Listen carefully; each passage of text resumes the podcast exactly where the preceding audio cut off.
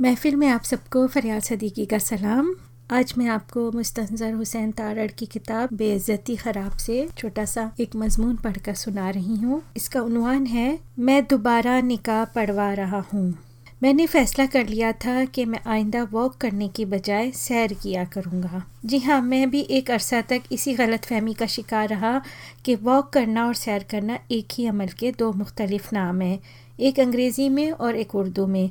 लेकिन कल सवेरे जब मैं एक तवील मुद्दत के बाद बाग जना जा निकला तो मुझ पर खुला कि मैं तो लालमी में मारा गया हूँ और पिछले सोलह सत्रह बरस से सैर नहीं कर रहा, बल्कि वॉक कर रहा हूँ और यूँ एक और निकाह से महरूम रहा हूँ। और इसलिए ना सिर्फ़ ये कि मैं मोटा हो चुका हूँ, बल्कि चिड़चिड़ा और बदमजाज भी हो गया हूँ। जब पार्क में मैं रोज़ाना जाता हूँ वहाँ तो मैं वॉक करता हूँ और आज बाग जना आया हूँ तो क्या देखता हूँ कि हर कोई सैर कर रहा है। ये बारीक सा फ़र्क मुझे अल्लाह बख्श मलिक साहब ने समझाया था। मलिक साहब अंदरून शहर के बासी थे, मेरे अब्बा जी के अज़ीज़ दोस्त थे।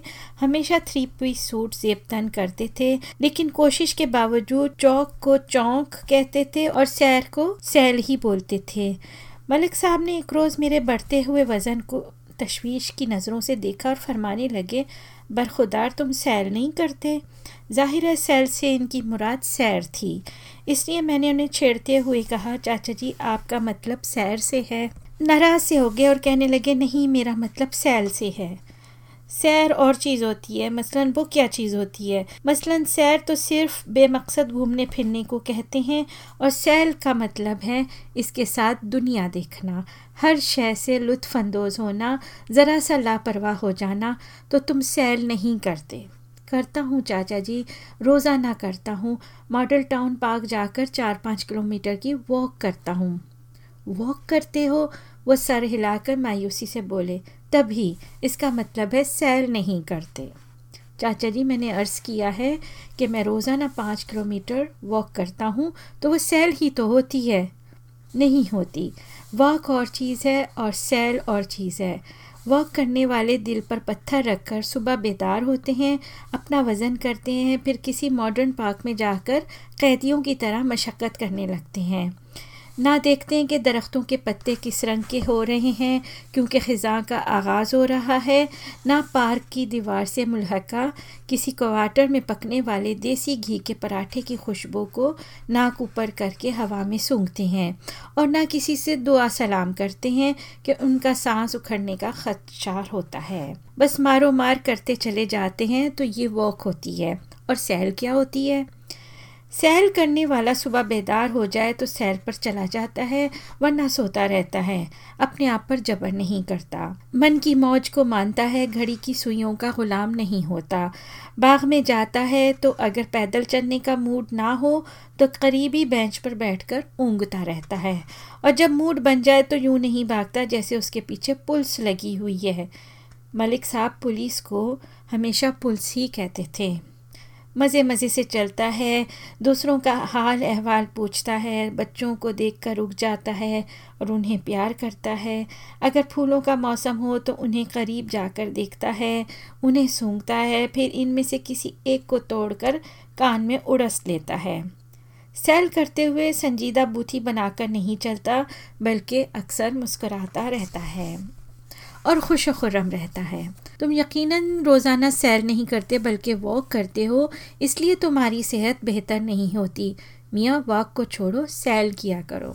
कल सवेरे बाग जिना में मुझे मलिक साहब बहुत याद आए, क्योंकि वहाँ बेशतर लोग सैर कर रहे थे। और जिस पार्क में मैं जाता हूँ, उसकी नस्बत जहाँ चेहरों पर रौनक थी, लापरवाही थी और ज़िंदगी थी। मुझे इनकी आदत नहीं हो रही थी क्योंकि मैं वॉक करने वालों में से था। एक पुराने बेंच पर एक नहायत गोरे चिट्टे खुशनुमा पहलवान आलती पालती मारे बैठे थे और सिर्फ़ धोती में मलबूस बैठे थे। कुर्ता उतार कर गोद में रखा हुआ था और जिसम को हवा लगवा रहे थे क्योंकि हबस बहुत था। हर चंद लम्हों बाद अपने कुर्ते से पसीना पहुँचते और कहते, भाई, आज तो बड़ी नामानीम गर्मी है। चौड़े चकले तनोतोश की अंदरून शहर से आने वाली खातन सैल भी कर रही थीं और ताज़ा तरीन स्कैंडल भी डिस्कस कर रही थीं। बच्चे चिड़ी छिक्का यानी बैडमिंटन खेलने में मशगूल थे।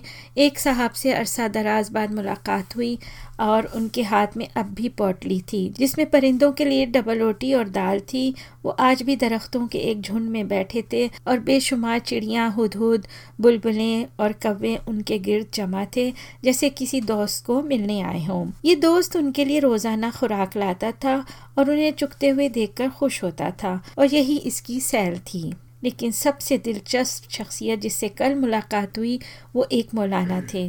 दरमियानी उम्र की ये मौलवी साहब मोटे, ताज़े और पुरखशूनत ना थे, बल्कि नहायत चुस्त और दानिशमंद थे। नज़दीकी मस्जिद में इमाम हैं और बाकायदगी से सैल करने आते हैं। दुरान गुफ्तु यकदम कहने लगे ताड़र साहब, मेरे लायक कोई खदमत हो तो ज़रूर याद कीजिएगा। बंदा आपका निकाह पढ़ा सकता है। निकाह के नाम पर मेरे दिल में फौरी तौर पर खुशी के लड्डू फूटे और मुसरत की चंद पुलझड़ियाँ छूटी। लेकिन फ़ौरन ही याद आया कि ये वकुआ तो एक अरसा हुआ, हम पर गुजर चुका। चुनाचे मैंने माजरत करते हुए कहा, मौलाना, मैं आपको गैर शादीशुदा नज़र आता हूँ। कहने लगे, मैं जानता हूँ आप शादीशुदा हैं, लेकिन फिर भी निकाह हो सकता है। इस पर खुशी के लड्डू जो फिर फूटे तो फूटते ही चले गए कि गोया भी गुंजाइश मौजूद है। चुनाचे मैंने बज़ाहिर लापरवाही से कहा, जनाब, मेरी बीवी नहीं मानेगी। कहने लगे, मानेगी क्यों नहीं? शरई मसला है। वो मान गई तो वो कैसे मानेगी जिसके साथ आप मेरा निकाह करना चाहते हैं? इस पर मौलाना ने शरारत से तबस्सुम किया और कहने लगे हज़रत ये निकाह किसी और खातून से नहीं होगा, बल्कि आपकी मौजूदा बीवी के साथ ही होगा और धूमधाम से होगा। लेकिन निकाह पर एक निकाह और सही कैसे हो सकता है किबला? बिल्कुल हो सकता है, अगर आप तैयार हैं तो मैं हाजिर हूँ। दरअसल मैं कुछ अर्सा पहले जनूबी अफ्रीका के दौरे पर गया। वहाँ जो मुसलमान कम्युनिटी है, उनसे मुलाकात हुई। उनमें एक कामयाब ताजर मेरे बहुत अच्छे दोस्त बन गए और उन्होंने कहा कि वो अपनी शादी की पचासवीं सालगिरह मना रहे हैं और वो ये चाहते हैं कि उस रोज़ उनकी बेगम के साथ दोबारा उनका निकाह पढ़वाया जाए।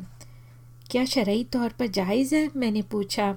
बिल्कुल है और मैंने इस सिलसिले में मुख्तलिफ़ से भी मशवरा किया है और दीनी किताबों के हवाले भी देखे हैं। इसमें कोई हरज नहीं। चुनाचे सालगिरह के रोज़ दोनों मियाँ बीवी दुल्हा दुल्हन के रूप में आए और मैंने इनका निकाह पढ़ा दिया। अब फरमाए कि बंदा आपके निकाह के लिए कब हाजिर हो? मौलाना कोई और सबील होती तो हम यकीनन निकाह के लिए मायल थे, लेकिन उसी पुरानी बीवी के साथ फिर से निकाह करवाने में हमारे लिए चंदा कशिश नहीं है। मैंने उनकी गुफ्तगु से लुत्फानंदोज़ होते हुए कहा, बहरहाल, अगर कभी इरादा बदल जाए तो मैं हाजिर हूँ। अब मुलाहजा कीजिए कि मैं इतना अरसा वाक करता रहा, लेकिन किसी ने रस्मन भी दरियाफ़ नहीं किया कि भाई साहब एक और निकाह करवाओगे। और सिर्फ़ एक दिन की सैल के लिए निकला तो वहाँ पेशकश हो गई। तो जनाब, ये होता है वॉक करने और सैल करने में फ़र्क। लेकिन बदकिस्मती से अब मैं दोबारा सहल नहीं कर सकूँगा। मैंने मौलाना से अपनी मुलाकात का तस्करा अपनी बीवी से किया तो वो कहने लगी कि ख़बरदार जो आइंदा जिना बाग में सहल करने के लिए गए तो। मैंने इसे बताया भी कि पेशकश तुम्हारे साथ ही निकाह दोबारा पढ़वाने की है। लेकिन वो नहीं मानी और कहने लगी, तुम्हारा कुछ पता नहीं। एन आखिरी लम्हों में कुछ अदल बदल कर लो। इसलिए तुम्हारा सैल पर जाना बंद और कल से सीधी तरह वॉक पे जाया करो। तो जनाब, ये दिलचस्प किस्सा हमने आपको सुनाया। उम्मीद है आपको पसंद आया होगा। इजाज़त चाहती हूँ। खुदा हाफिज़।